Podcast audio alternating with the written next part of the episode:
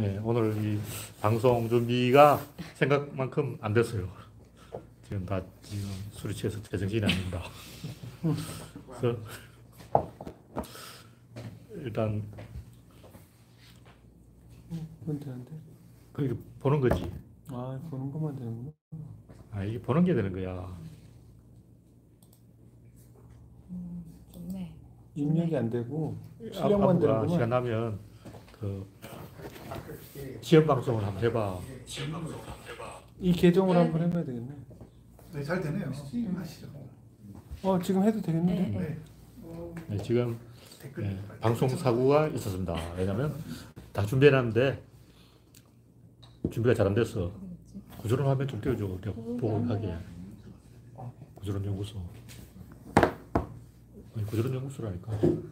아, 네. 여기. 그래서 다시 스마트폰 화면으로 들어왔습니다. 그래서 이 화면이 한 개밖에 없기 때문에 이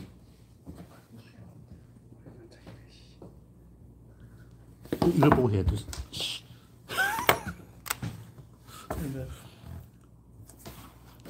그래서 제가 시력이 안 좋기 때문에 이 스마트폰의 작은 화면으로 나오는 것을 몰님이 입장하셨군요. 유한마담님, 아무개님, 스티브님 반갑습니다. 일단 되는 대로 진행을 해보겠습니다. 음성이 잘 들릴지 모르겠습니다. 혹시 음성 들려요? 일단 들린다고 치고 여러분의 구독, 알림, 좋아요는 큰 힘이 됩니다. 첫 번째 곡지는 아, 되는군요. 어, 혹시 그 화면 보다가 이상 채팅창에 이야기가 나오면 저한테 전해주세요. 저 요 화면으로 잘 안 보여. 가끔 보이기도 하는데. 질문 나오면 제가 말씀드릴게요. 네, 박신타마님 반갑습니다. 괜찮아, 괜찮아. 좋아요. 제가 노안이 와서 스마트폰에 작은 화면에 나오는 작은 글씨를 읽을 수가 없어요. 네. 첫 번째 곡지는 원희룡.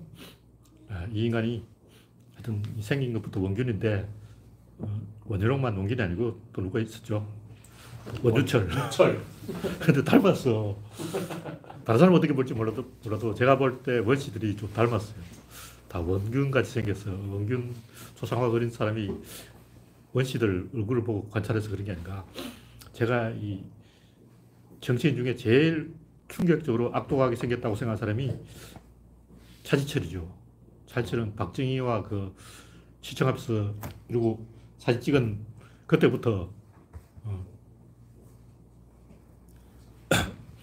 살벌하게 어, 행동을 했어요. 원래 그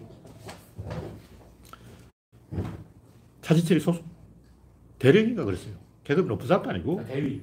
대위인가? 네. 대위였는데 그 정성화가 그 차지철 부대 출동을 막았는데 차지철이 불법적으로 무기고를 열고 그 부하들 다 이끌고 집골린 대로 한강 인도교를 넘어서 거기 기- 한강 인도교를 방어하고 있던 헌병 50명을 사살하고 자기 멋대로 이제 한강을 건너간 악질이죠, 악질. 근데 이 인간 생긴 것만 악질이 아니고 모든 게 악질이야. 어느 정도 악질이냐면 그 청와대 경호원들한테 박정희 찬양 노래를 부르라 그러고 하여튼 뭐 갑자기 밤중에 이 청와대 경호 쇼를 한다고 전차를 출동시켜가지고 서울 사람들이 다 깜짝 놀라고 하여튼 이런 덩신짓을 수도 없이 했어요. 근데 그때마다 박정희가 음, 하고 좋아 죽는 거야. 김재규는 아, 이 인간이 더 드디어 맛이 갔구나 해가지고 차지철을 말리려고 했는데 차지철의 만행을 김재규가 보고할 때마다 박정희가 뭘 그것 갖고 그러나 하고 차지철을 두둔하는 거죠. 그 차지철이 김재규가 박정희를 만나려고 하면 그때마다 차지철이 방해를 했어요. 자기를 경호실장이니까 차지철이 김재규가 박정희를 못 만나게 교묘하게 방해 공작을 한 거죠. 그래서 결국 죽은 거죠. 어쨌든 차지철 인- 얼굴 생긴 거 보면 얼굴에 악독하다라는 표현이 들어맞을 만큼 얼굴에 악기가 줄줄 흘러요. 와. 그런 식으로 이 악역을 잘 연기한 사람이 배우 임원희 영화 그 죽거나 나쁘거나에 보면 아, 저 인간 진짜 패주고 싶다. 할 정도로 얼굴에 악이 철철 흐르는 게 임원인데 그래도 임원이는 귀엽긴 하지 차지철은 진짜 악당이 악당. 근데 그 차지철보다 내가 볼 때 원주철이 더 어, 아니 원희룡이 원희룡은 내가 볼 때 그 김동인의 소설 붉은 산에 나오는 사기의 싹 정이코 그 소설 요즘 교과서도 나오는지 모르겠지만 저희 때는 교과서에 붉은 산이라고 친일파 김동인이 쓴 소설이 나왔는데 이 인간이 상상할 수 있는 최대한의 악당 원희룡 얼굴에 보면 악이 얼굴에 그냥 흘러 넘쳐 물론 이제 그런 인간 또 미소를 짓고 있으면 괜찮은데 들키는 거죠. 그래서 제가 하고 싶은 얘기는 이런 인간의 특징이 뭐냐면 사람을 잘 제압해요. 제압해버리는 거예요. 약점을 알아. 어떻게 해야 사람이 주눅이 들고 쫄아서 제압된다. 이걸 본능적으로 알고 있는 거예요. 제가 이런 인간을 싫어하는 게 그런 인간은 이 먹잇감을 알아요. 딱 보, 아, 쟤 찐따네. 1초만 알아봐. 나한테 접근하는 거야. 그러니까 여러 번 이야기했지만 나 기분 나쁜 것은 걔가 초등학교 1학년 때부터 나한테 그런 식으로 달라붙는 인간이 있었어요. 딱 보고 아, 쟤 찐따구나. 해- 작업이 들어오는 거예요. 하여튼 영화에도 뭐 드라마에도 많이 나오지만 이, 이 찐따라 그러죠. 약한 인간을 본능적으로 동물적인 본능으로 알아보는 인간이 있어요. 그게 제가 볼 때 차지철이나 이런 인간이야. 원주철이나 원희룡이나 이런 인간이라고. 그런 애들이 주먹이 되면 조폭이 되고 구라가 되면 목사가 되고 인맥이 되면 정치인이 되고 탈이 좋으면 사기꾼이 되고 얼- 얼굴이 되면 연예인 되고 비위가 좋으면 외판원이 되고 인맥이 필요하다. 노- 노조 활동을 하는 거예요. 그러니까 그 당시에 노동운동을 한 사람이 순수하게 노동운동을 한 사람도 있지만 제가 볼 때 다수는 김문수 같은 인간은 정치를 하기 위해서 노조 활동을 하는 거예요. 정치를 하려면 인맥이 있어야 되고 인맥을 하려면 노조 활동을 해서 노조위원장까지 올라가야 주사파 패거리들끼리 인맥을 만들 수가 있는 거죠. 그 사람들은 어차피 인맥을 만들려고 노동운동을 했기 때문에 재빨리 배신을 하는 거죠. 그리고 아무런 죄책감을 안 느껴요. 진지하게 인형을 그 해본 적이 없어. 뭐 에너지다 뭐, 뭐, 하라면 다 인맥이 인맥. 그 사람들 진지하게 그 생각한 인간 내가 아직 본 적이 없어요. 20대부터 그 오줌 싸다가 꾸지람하는 50대 가게 주인을 패고 다녔다. 뭐 그런 얘기했죠. 네, 이 정도로 이야기하고 다음 곡지는 제도를 악용하는 빌런. 그 50대 교사가 20대 여교사를 괴롭히다가 성희롱으로 모함했는데 아마 여교사가 지나가면서 엉덩이를 쳤다. 뭐 이런 일이 있겠죠. 그것도 없이 그냥 신지아가 접촉했다. 이건 시- 성희롱이 아니죠. 성희롱이라고 한 것은 아마 구체적인 액션도 있을 거야. 그걸 이제 초등학교 성고충위원회에서 성희롱으로 결정해버린 거예요. 성고충위원회는 또 뭐야? 저번에 박원순도 똑같은 사건이에요. 그러니까 걔들이 성희롱으로 결정하기로 딱 해버리면 뭐 그렇게 할 수밖에 없어. 자기들이 그렇게 규- 규정을 만들어놨기 때문에. 네. 법으로 따지면 이- 일반인이 하는 거하고 조폭이 하는 거는 완전히 다른 규정이 적용돼요. 조폭이 문신을 보인 상태에서 칼을 이렇게 들고 사과를 깎아 먹었다. 그 공갈이죠. 근데 일반인이 칼을 이렇게 들고 막 칼장난을 하다가 사과를 깎아 먹었다. 그거는 그냥 사과를 먹은 거야. 근데 조폭이 그랬다면 그거는 공갈 협박인 거예요. 무슨 얘기냐면 힘센 남자가 여자한테 지- 지분거렸다. 그건 성희롱이죠. 근데 여자가 그러면 그건 성희롱이 아니에요. 왜냐? 싹 생각해 보자. 좀 진지하게 성희롱이 왜 범죄냐고. 성희롱이 왜 범죄야? 성희롱이 범죄라는 그 자체가 이상하잖아. 성희롱이 좋은 거지. 서로 성희롱해야지. 남자는 여자한테 성희롱하고 여자 남자한테 성희롱해야지. 그래야 인류가 이세를 낳고 애, 를 만들고 어, 번식을 할 거 아니야. 마광수의 바람처럼.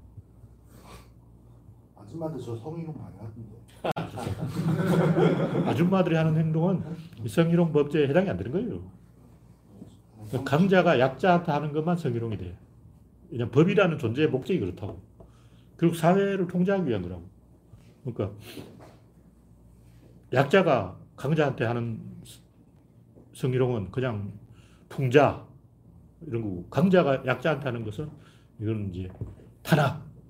예를 들면 저 같은 사람이 뭐 윤석열 머저리. 이건 풍자죠. 윤석열이 나한테 머저리라 그랬다면 이거는 인권 유린이지. 그러니까 손에 칼을 들고 있냐, 힘을 갖고 있냐, 완력을 갖고 있냐, 위협, 권력을 갖고 있냐, 이걸 가지고 그래, 그래. 그래서 제가 볼 때 박원순이 성희롱 맞아요. 그렇게 인권위는 그렇게 판단할 수밖에 없어. 법은 또 그렇게 판단할 수밖에 없어. 이거는 경찰에서 싸움 나면 진단서 끊어놓으면 이기는 거예요. 근데 우리는 알지. 그게 꽃뱀이라는 거. 근데 꽃뱀이라도 진단서를 끊어, 끊어오면 이기게 되는 거예요. 법이 그러는데 어쩔 거냐고. 그래서 법원이나 인권위는 박원순이 잘못한 걸로 몰아갈 수밖에 없어. 그리고 박원순이 잘못한 거죠. 왜냐면 자기가 권력을 갖고 있었으니까. 그러니까 강자 있고 약자가 있는데 약자가 권력자한테 꼬리치는 것은 그런 자기가 출세하기 위한 합리적인 행동. 내가 출세해야 되니까. 내가 출세를 하기 위해서 이 사람한테 커피 한잔 타줬다. 잘 보였다. 사랑해요. 그러고 했다. 내가 출세를 하기 위한 합리적인 행동이다. 근데 강자가, 어? 요것 봐라. 어? 나한테 잘 보여서 꼬리를 쳤어? 이렇게 생각하면 그, 그때부터 이제 그게 성범죄가 시작되는 거예요. 근데 이 박원순은 성교육을 희롱에 대한 예방교육을 못 받았기 때문에 요즘 회사에 그런 거 많이 온다고. 성희롱 예방교육 많이 들어와. 그 받은 사람 훌륭한 사람이고, 박원순은 그 교육을 아마 못 받은 거야. 그래서 이 권력을 진 사람이나 강자나 힘이 있는 사람은 조심해야 돼요. 사회가 돌아가는 원리가 그렇다고. 약자는 까불어야 돼. 약자도 조심하고 강자도 조심하면 그 사회는 망하는 거야. 약자 까불고 강자가 조심해야 되는 게 이 사회, 사회의 원리라고. 제가 볼 때 이거는 그 성고충위원회가 이 잘못 판정을 한 거야. 잘 이해를 못한 거라고. 성희롱이 뭔지 선진국 사람 다 알고 있어요. 일단 미국에는 이거 다 30년 전에 휩쓸고 지나갔어. 그때도 우리나라처럼 막 난리 났다고. 그때도 꽃뱀이 많았고, 영화 보니까 많더라고. 장난이 아니야. 뭐 여기서 이야기하긴 그렇지만, 아예 그 사냥감을 딱 노려요. 어, 저좀 띠란 남자다. 이거 이 계통으로 잘 모를 것 같다. 이미 이제 촬영 준비, 녹음 준비 다 해놓고, 다 그렇게 함정을 파놓고 한다고. 그래도 판결은 권력자한테 유- 유죄가 떨어지죠. 원래 법이 그러니까. 그냥 그렇게 할 수밖에 없어. 강자와 약자가 있는데, 약자는 까부는 거는 허용하고, 강자가 그걸 나쁘게 받아들이면 그걸 처벌할 수밖에 없어요. 그래야 사회가 돌아가는 거죠. 강자 어떻게? 네? 강자는 어떻게 네? 강자는 어떻게 해야 돼요? 도망다니는 거예요? 그러니까, 아예 녹음을 해놓든지, 펜스 룰을 지키든지. 그러니까, 딱 봐도 그, 미국 사람 안 당해요. 한국 사람이 당하는 거야. 그래서 제가 들은 이야기지만, 특히 이제 흑인 여성이라든가, 애초에 일할 생각이 없고, 한국인 직장 상사는 법을 잘 모르니까, 엿먹여서 한 미천 잡아야 되겠다. 노리고 들어온다는 거예요. 그리고 백인들은 그걸 비웃어. 역시 한국 놈은 당하네. 여기 한국 놈은 띠라다니까. 쟤들은 아직 미국 시민이 안 됐어. 이렇게 생각하는 거예요. 그러니까 한국 사람이 미국에 살려면 미국 법을 존중해야 되고, 백인들이 문화를 따라서 그걸 자기 스스로 지혜롭게 피해가야 되는 거죠. 그래서 날 노리고 접근한다는 걸 알아봐야 돼요. 그걸 못 알아보는 건 띠란 거야. 그 백인들은 거기에 대응하는 노하우나 뭔가 팁이 다 있겠죠. 이 정도로 이야기하고. 다음 곡지는 조폭과 바카라. 제가 김영인 그, 이 양반이 약간 수상한 놈인데, 어떤 그 범죄와 범죄 아닌 것을 양다리 걸친 놈이야. 콩밥도 조금 먹고 온 인간인데. 때문에 하여튼 이 인간이 이 조폭의 본질을 알고 있어요. 그러니까 조폭 드라마 100편 보고 조폭 영화 100편 보고 조폭 만화 100편 봐도 조폭의 본질에 대해서는 이야기 없는 거예요. 다 뭐 딴소리 해놓고 뭐 아버지 원수를 갚는다 그러고 뭐 개소리 하고 있네. 하여튼 조폭의 본질이 뭔가 인맥이에요. 조폭, 조폭은 인맥으로 먹고 사는 인간이라고. 근데 들면 조폭을 왜 할까? 조폭들은 맨날 줄바닥으로 그 야구박 방맹이로 엉덩이를 패는 거예요. 하루도 그걸 안 패는 날이 없어. 매일 야구박 방망이로 엉덩이를 30대씩 때리는데 매일 그렇게 얻어 터지면서 왜 조폭을 하느냐고. 바보 같잖아. 그 하는 이유가 인맥이 있기 때문에 일반인들은 술집을 하고 싶어도 인맥이 없어서 못 한다고. 그러니까 가수도 불러야 되고 아가씨도 불러야 되고 운영하는 노하우가 있어야 되는데 그러려면 굉장히 인맥이 있어야 되는데 불법적으로 술을 조달하는 뭐 방법, 탈세하는 방법 다 알고 있어야 되는 거예요. 그걸 완벽하게 알고 있는 사람은 조폭밖에 없다. 그래서 조폭을 한다. 왜냐, 조폭은 언제든지 그 생활 청산하고 술장사로 먹고 살 자신이 있다. 그리고 조폭이 술장사를 딱 내면 이웃 다른 조폭들이 일제히 화환을 보내오면서 격려를 하고 성원을 보내지 방해를 안 하는 거예요. 영업 방해는 없다. 그럼 그거 믿고 하는 거라고. 그래서 이 김영인이 묘사한 게 뭐냐면 조폭들이 이 조폭을 하는 진짜 이유는 시내에 나갔을 때 사람들한테 인사받는 거라는 거죠. 그건 뭐냐면 역으로 오늘부터 쟤한테는 인사하지 마라. 이 말이 내려와 버리면 걔는 완전히 매장되는 거예요. 그 조폭생활 끝나는 거야. 인사를 받느냐 못 받느냐 이게 제일 중요한 거예요. 그뿐만 아니라 도박에 대해서도 이 인간이 이제 본질을 정확하게 캐치했는데 도박의 본질이 뭐냐? 홀덤은 자기 친구를 뻗게 먹는 거야. 자기 친구가 자, 자기보다 좀 띠라다 하면 다른 놈하고 짜고 친구를 뜯어먹는 거고 바카라는 바카라는 미 중국 사람이 많이 하는 거예요. 이게 홀짝인데 왜 바카라를 많이 하냐? 와, 나 지금까지 이해를 못했는데 이 김영인 땀이라고 있어요. 유튜버 보고 아 이래서 바카라를 하는구나 이해를 했어. 하여튼 그 바카라에는 필승법이 있어요. 진짜 돈딸수 있는 거야. martingale 베팅이라는 거 있고 역 martingale 베팅 방법이 있어요. 이 홀짝이기 때문에 홀홀홀 계속 나올 일이 없잖아. 보통 보면 홀홀홀이 세 번 나오면 짝이 한 번 나올 거라고 보통 사람 기대한다는 거죠. 그러면 일단 이제 제가 200만 원 들고 갔다. 그럼 첫 판에 100만 원을 베팅해. 그래서 따면 그때부터 이 절반으로 베팅을 줄이는 거예요. 100만 원 베팅하면 그 다음 50만 원, 25만 원, 12만 원 이렇게 계속 따면 줄이고 반도 잃으면 두 배씩 베팅을 해야 돼요. 근데 첫 판부터 꼬라버리면 두 배씩 할 수가 없지. 돈이 없는데. 근데 첫 판에 100만 원을 넣어서 100만 원 땄다고 그러면 미천이 이제 300만 원으로 불어났으니까 그걸 가지고 이럴 때마다 두 배씩 베팅액을 널, 늘려가는 거예요. 이게 이제 마틴게일 베팅법이라고. 그 보니까 실제로 아 요거는 먹힌다. 왜 먹히냐? 일반인들은 그렇게 안 하거든. 몇 번 하다가 뭐 때려치운다고. 근데 이렇게 하면 확률을 계속 한대 모아가지고 언제 한 번은 완전히 개박살이 나요. 그 언제 한 번을 피하면 되는 거야. 왜냐하면 밑을 적게 가져가면 돼. 완전히 이, 이 마틴게일 배팅법을 하려면 한쪽이 계속 가야 돼요. 홀로만 계속 가거나 짝만 계속 가거나 플레이어하고 뱅크가 있는데 뱅크에 계속 가거나 플레이어에 계속 가거나 한쪽에 계속 가야 되는데 그래서 그건 중요한 게 아니고 이 재수가 없어서 짝만 여섯 번 계속 나오거나 혹은 뭐 한 번은 스물여섯 번이 짝만 나왔다거나 이런 일이 있다는 거예요. 스물여섯 번 계속 홀짝인데 어, 한쪽만 나오는 일이 있다는 그런 재수 없는 경우만 피해가면 돼. 그래서 실제로 그 필승법이라고 뭐 시스템 베팅을 한다고 그 올려놓은 사람이 많이 있는데 특히 이제 토토를 많이 해요. 토토 할 때 어떤 짓을 하냐면 일단 한일전을 한다. 그럼 한국에 와서는 일본 팀에 거는 거예요. 일본에 가서는 한국 팀에 거는 거야. 왜냐면 한국 사람은 한국 팀 쪽에 걸고 일본 사람은 일본 팀이 이긴다는데 그런 거야. 그러면 배, 이 배당이 한국 사이트는 한국 쪽만 배, 배당, 배당이 높고 일본 아니 낮고 반대로 일본 쪽은 일본 팀만 배당이 낮다고. 그래서 양쪽에 돈을 다 걸어 놓으면 역으로 걸어 놓으면 무조건 이게 따게 돼 있어. 요걸 하려면 하루 종일 그 전 세계 모든 도박 사이트를 뒤져가지고 이렇게 매치가 되는 게임을 찾아야 돼요. 리버풀하고 토트넘이 지금 이런 상태에 있다. 토트넘 팬들은 전부 토트넘에 걸고 리버풀 팬들은 전부 리버풀에 걸고 이런 식으로 어긋나 배팅이 어긋나 있는 사이트 두 개를 찾아야 돼. 한 사이트는 그렇게 안 되지. 반드시 두 개의 사이트라 해야 돼. 이걸 이제 양방 배팅이라고 하는데 이 양방 배팅을 그 바카라에도 적용할 수 있어요. 아까 얘기한 그 마틴 게일 배팅과 영 마틴 게일 방법이 배팅법이 양방 배팅이에요. 이런 짓을 하면 어떻게 되냐면 그 불법 도박 사이트 잘려. 그래서 이게 전성기가 2014년까지고 그 이후로 이제 맛이 가가지고 소문이 다 나가지고 이제 하루 종일 해봤자 그 알바 비용밖에 못 건진다 이런 얘기 있어요.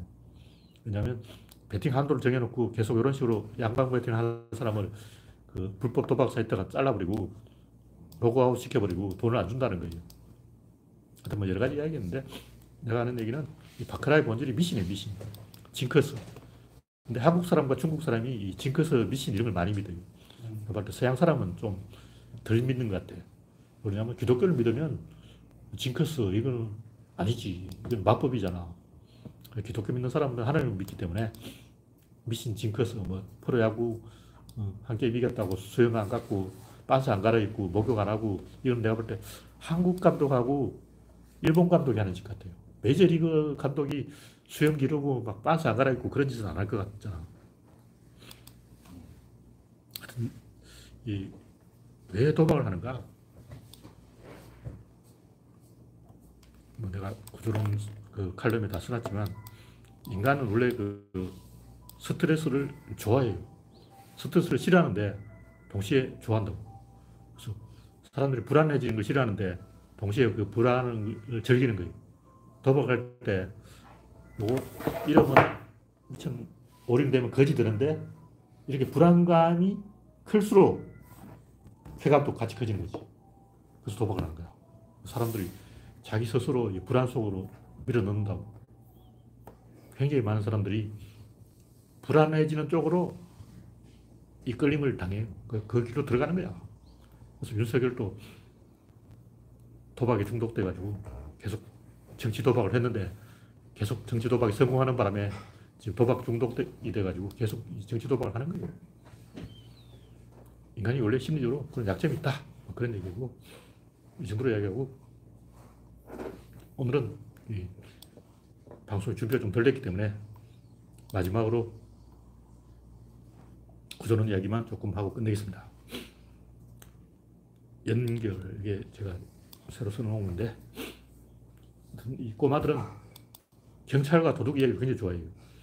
앞에 가는 도둑놈, 뒤에 가는 순경 이런 거 굉장히 좋아하는데, 제 사촌 동생, 조카도 어릴 때 아버지가 교도관인데, 동네 꼬맹이들이 교도관은 경찰이 아니야. 그러니까 막 삐져가지고 울고 난리 났어요. 그냥 아버지가 경찰인 줄 알고 교도관과 경찰이 같은 거다. 범죄자 때려잡는 거다. 했더니 조카가 막 흥분해가지고 아버지가 경찰이야 하고 신나했는데 친구들이 교도관은 경찰이 아니야 해가지고 엄청나게 그 난리가 났어요.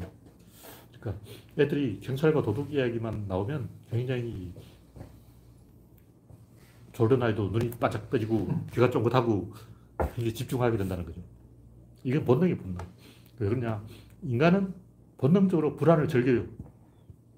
그러니까 자기 스스로를 불안하게 하고 그 불안의 정체를 파악하고 싶어 하는 거예요. 그래서 이 굉장히 많은 정신병자들이 음, 간첩을 의심하고 나도 옛날에 여러 번 얘기했지만 그 KTX인가 정신병자 한 명을 만났는데 달리는 KTX에서 뛰어내리려고 뭐 KTX 달리고 있는데 창문을 열려고 그러는 거야. 그래서 내가 막 혼을 냈거든. 이놈! 하고 막 탁취하고 그러니까. 아, 국정원에서 나오시지요? 그럼 진짜 말을 하시지. 아, 국정원에서 나오셨으면 진짜 저한테 그렇게 기뜸을 해주셔야죠. 그러는 거야. 미친놈이네. 어. 그러니까 미친놈한테 그 미친 짓 하지 말라고 내가 제압을 하려고 하는데 갑자기 나한테 국정원 요원이라는 거야. 그러니까 아, 정신병자들은 이걸 좋아해. 그러니까 인간들은 원래 불안하고 그, 그 불안을 즐기면서 그 불안을 극복하려고 해요. 그래서 내가 하는 얘기는 뭐냐면 이 불안과 안심 이, 이게 이양대립이라는 거죠. 이게 호르몬의 작용이라고. 여기서 뭐 선거학이라든가 진보와 보수라든가 문명과 야라, 야만이라든가 경상도 전라도라든가 모든 그 피부색 차별, 계급 차별, 이 차별이 결국 불안감과 안심감 이 대립에서 온 거라는 거죠. 경찰과 도둑 여기서 나온 거예요. 그러니까 꼬맹이라도 항상 불안한 거죠. 엄마가 죽을 뻔할지 모르고. 원래 아기들은 항상 불안해요. 불안한데 안심하려고 하는 거죠. 그래서 불안한 건 이게 다 도둑놈 때문이다. 안심하는 건 이게 다 경찰 덕분이다. 그래서 대립, 대칭을 만들려고 하는 거예요. 그러니까 사람들은 불안과 안심, 불안감과 안심감의 이렇게 절묘한 어떤 밸런스를 맞추려고 해요. 그 이걸 연역해서 선과 진보와 보수, 문명과 야만, 흑인과 백인, 남자와 여자 막 이런 식으로 다 이 말을 갖다 붙인 건데 겉으로는 뭐 선과 악이다, 진보와 보수다, 백인과 흑인이다, 뭐 경상도 전라도다 막 이렇게 이야기하지만 이성의 동성애자다, 동성애자 이런 하- 이야기 하지만 그 본질은 불안감과 안심감이에요. 그걸 이야기하는 거예요. 그러니까 우리가 성소수자는 뭐 이건 유전되는 거고 어쩌고 저쩌고 막 아무리 얘기해봤자 설득해봤자 어? 그 기독교 아줌마들 그 기독교 아줌마들한테 성소수자 이거는 전염되는 게 아니에요 하고 설명해봤자 시- 씨알이 안 먹힌다는 거죠. 왜냐 그 사람 가슴에 불안이 있어. 그 불안이 안 없어져. 성소수자가 뭐 전염이 안 되고 아무리 설득해도 내 속에 불안이 안 없어진다는 거죠. 이게 안 없어지면 그 귀에 들어오지도 않아. 내 안에 불안이 없어져야 이 성소수자에 대한 정오를 없애, 정오가 사라지는 거예요. 그래서 옛날부터 그 귀족들이나 부자들은 편견이 없어요. 내가 영국, 유럽의 어떤 귀족이다. 막 사람들이 찾아온다고 한 푼 줍시하고 이제 별 떨거지 다 오는데 거기는 뭐 모험가도 오고 시인도 오고 음악 하는 사람도 오고 발명가도 오고 다 와가지고 한 푼 줍시오 하고 이제 매달린다고. 근데 귀족들은 그 차별 안 해요. 임금님이 궁정에는 항상 있는 게 뭐냐 난쟁이 그리고 그 고개사 이상한 사람이 있어요. 항상 궁정에는 어릿광대 있어. 그거 없으면 안 돼. 그러니까 임금님이라든가 귀족들은 차별을 안 해요. 왜냐면 온갖 사람이 다 찾아오거든. 경상도 사람도 오고 전라도 사람도 오고 남자도 오고 여자도 오고 정신병자도 오고 미친놈도 오고 사기꾼도 오고 시인도 오고 예술가도 오고 소설가도 오고 다 온다고. 그 3천 식객이 되는 거야. 식객 3천 명 오는데 그중에 도둑놈도 있고 살인자도 있고 범죄자도 있고 별놈이 다 있다는 거지. 맹상군이 식객을 차별하지 않듯이 귀족들은 원래 사람 차별 안 해요. 누가 차별하냐? 제일 가난한 놈이 차별해. 제일 힘이 없는 놈, 약자 이런 사람들이 차별한다고. 그래서 교회 아줌마들이 제일 그 동성 동성애자를 차별한다고. 왜 그러냐? 그 사람 제일 약자야. 귀족이 아니라는 거지. 그러니까 자기 안에 있는 불안감 때문에 사람을 차별하는 거예요. 어떤 사람이 어, 경상도가 어떻다, 전라도가 어떻다 이런 얘기하면 아, 저 사람은 마음속에 불안이 있구나. 그 불안은 사라지지 않는구나. 그리고 내가 아무리 설득해도 그 사람은 절대 설득되지 않겠구나. 이렇게 보시면 됩니다. 뭐 그런 얘기죠.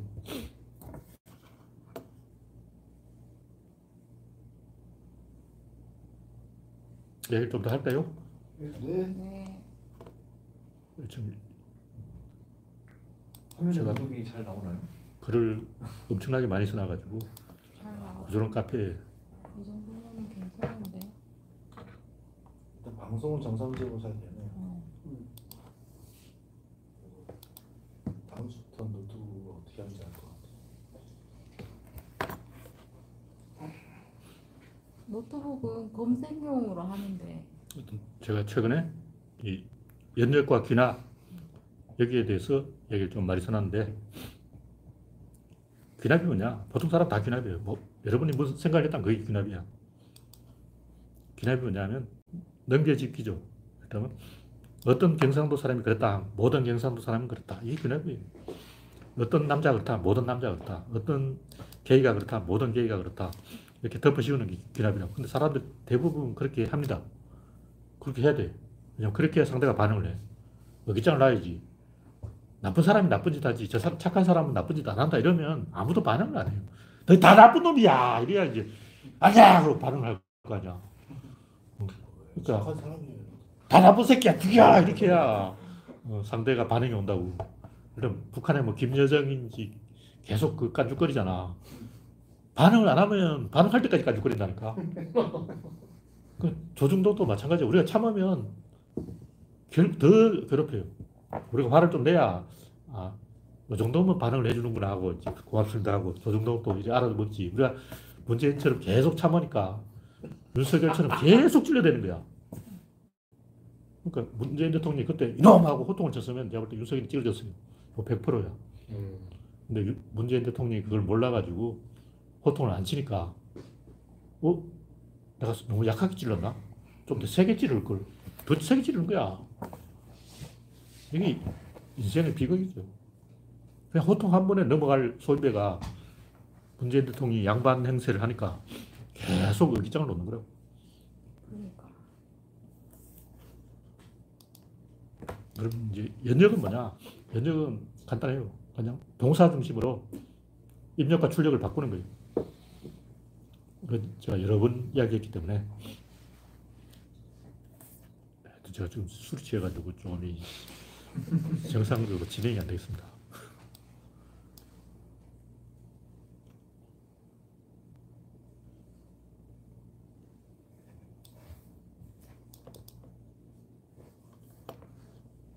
질문 있는 분 없습니까?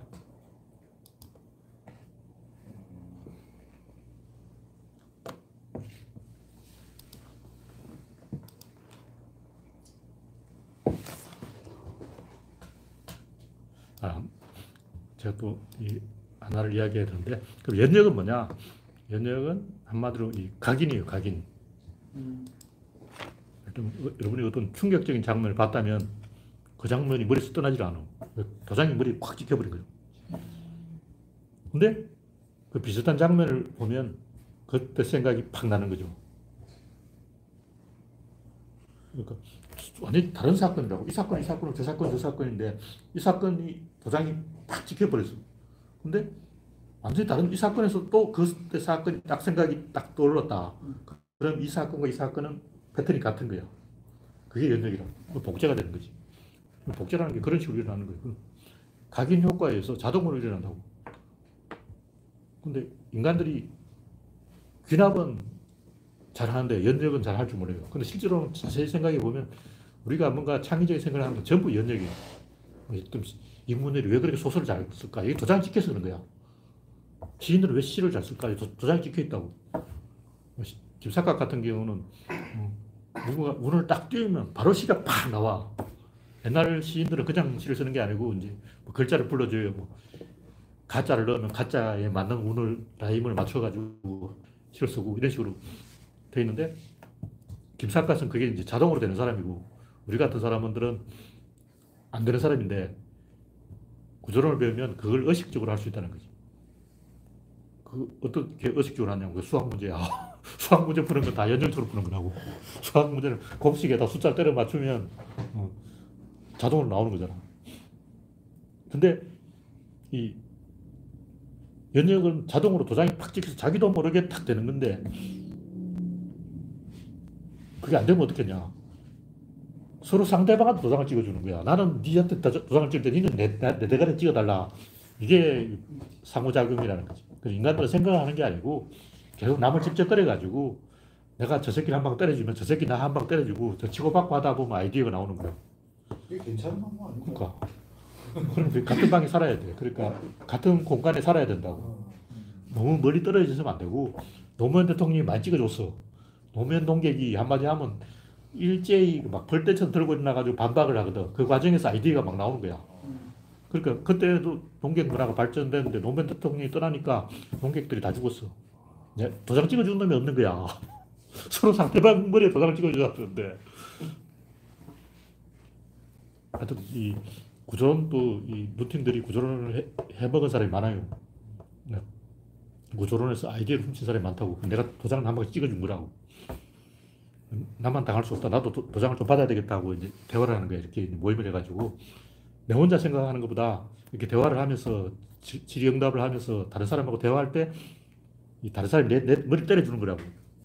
그러면 이 생각이 팍팍 아이디어가 튀어나오는 거죠. 스님처럼 뭐 산속에 눈 감고 여기 앉아가지고 명상한다는 제가 새빨간 거짓말이에요. 거짓말이고 그 1700 공안 화두라는 게 뭐냐면 그 때려주는 거예요. 화두 들이 실제로 그 효과가 있어요. 그 뭔가가 삘이 온다고. 그래서 귀납은 서로 이제 이 대가리 때리다 보면 우연히 이제 뭐가 아다리가 맞아가지고 아이디어가 나오는 거고 연역은 자기가 자기 대가 때리는 거야. 근데 그걸 할 수 있어야 그게 진짜 생각하는 거라는 거죠. 왜냐하면 이 나무 대가 때려주는 거는 이 얕은 단계는 되는데 좀 심오한 단계, 높은 단계는 안 돼요. 그러니까 제가 최근에 하는 이야기, 이런 얘기는 굉장히 어려운 얘기라고. 물질은 성질이 없고 성질은 물질이 될 수가 있어요. 뭐 진짜 어려운 얘기인데 이 표현하기 좀 힘들어요. 이게 무슨 얘기냐면 물질은 성질이 없다. 이게 뭐냐면 물질은 위치가 없다는 얘기예요. 물질이 뭐냐? 뭘 보고 물질이라고 그러냐? 위치가 물질이에요. 위치가 없는 거는 물질이 아니야. 다시 말해서 이- 이게 물질이냐, 아니 성질이냐, 있다. 뜻은 요 위치에 요게 있다. 요 위치에 있는 거야. 그럼 요게 물질이지. 그럼 과연 요 위치가 있을까? 근데 컴퓨터 안에 있는 것들은 일단 컴퓨터 여기 빨간색이 있고 요 안에 빨간색이 있다. 그럼 소프트 안에도 그런가? 그 안에 01, 01밖에 없어. 여기 오른쪽 왼쪽이 없다고. 일단 내가 여기서 막 이미지를 막 지우고 컨트롤 A, 컨트롤 V 해가지고 막 갖다 붙이고 떼고 막 하면 컴퓨터 안에서는 여기서 있고 여기 있고 막 이러고, 이러고 있는 거야. 내가 작업할 때는 여기서 놀고 있는데 실제 요 안에 반도체 안에서는 이쪽 저쪽 막 왔다 갔다 하고 있다고. 그러니까 뭐냐. 그 모니터 안에 화면에는 가로 세로 1cm, 2cm 요 거리가 있는데 실제 소프트웨어 안에는 그 거리가 없습니다. 거리라는 것 자체가 없는 거예요. 그래서 하드웨어냐 소프트웨어냐 옛날부터 사람들이 뭐 물질과 영혼 그러고 그런 단어를 굉장히 좋아해요. 영혼 이런 거 굉장히 좋아해. 영혼은 무슨 개벽다귀냐고. 그, 그걸 왜 좋아하냐면 양자역학까지 가면 그 말이 맞는 거야. 어, 진짜 영혼이 있네 이렇게 가버린다. 이 우- 우주가 시뮬레이션이라는 이야기는 뭐냐면 이 위치라는 것이 의미가 없다는 거죠. 그게 이미 이제 국소성의 원리. 양자를 피면서 이미 증명되어 버렸어. 그것도 나도 반신반의하고 있는 중이에요. 진짜 국소성의 원리가 진짜로 그렇게 어, 우주 이쪽 끝과 저쪽 끝에 갖다 놔도 그게 작용을 하는지 100% 확신할 수는 없는데 학자들이 그렇다 하니까 그런가 보다 하는 거죠. 그냥 그렇대. 어, 나도 납득하기 어렵지만 그렇다고 하니까 그게 사실이라면 이 위치라는 것은 의미가 없다. 그런 얘기죠. 이런 얘기는 진짜 어려운 얘기고 하여튼 여기에서 이 인간이 할 수 있는 모든 얘기가 다 연역되어 나오는 것이고 모든 영역이라는 게 아니고 밸런스예요 밸런스. 이 우주는 밸런스 하나를 가지고 다 설명할 수 있다 근데 밸런스를 설명하려면 먼저 변화가 있어야 돼. 변화가 없으면 밸런, 밸런스도 없는 거야. 근데 변화는 밸런스를 만들 수 있지만 밸- 불안정은 안정을 만들 수가 있는데 안정은 불안정을 만들 수가 없어요.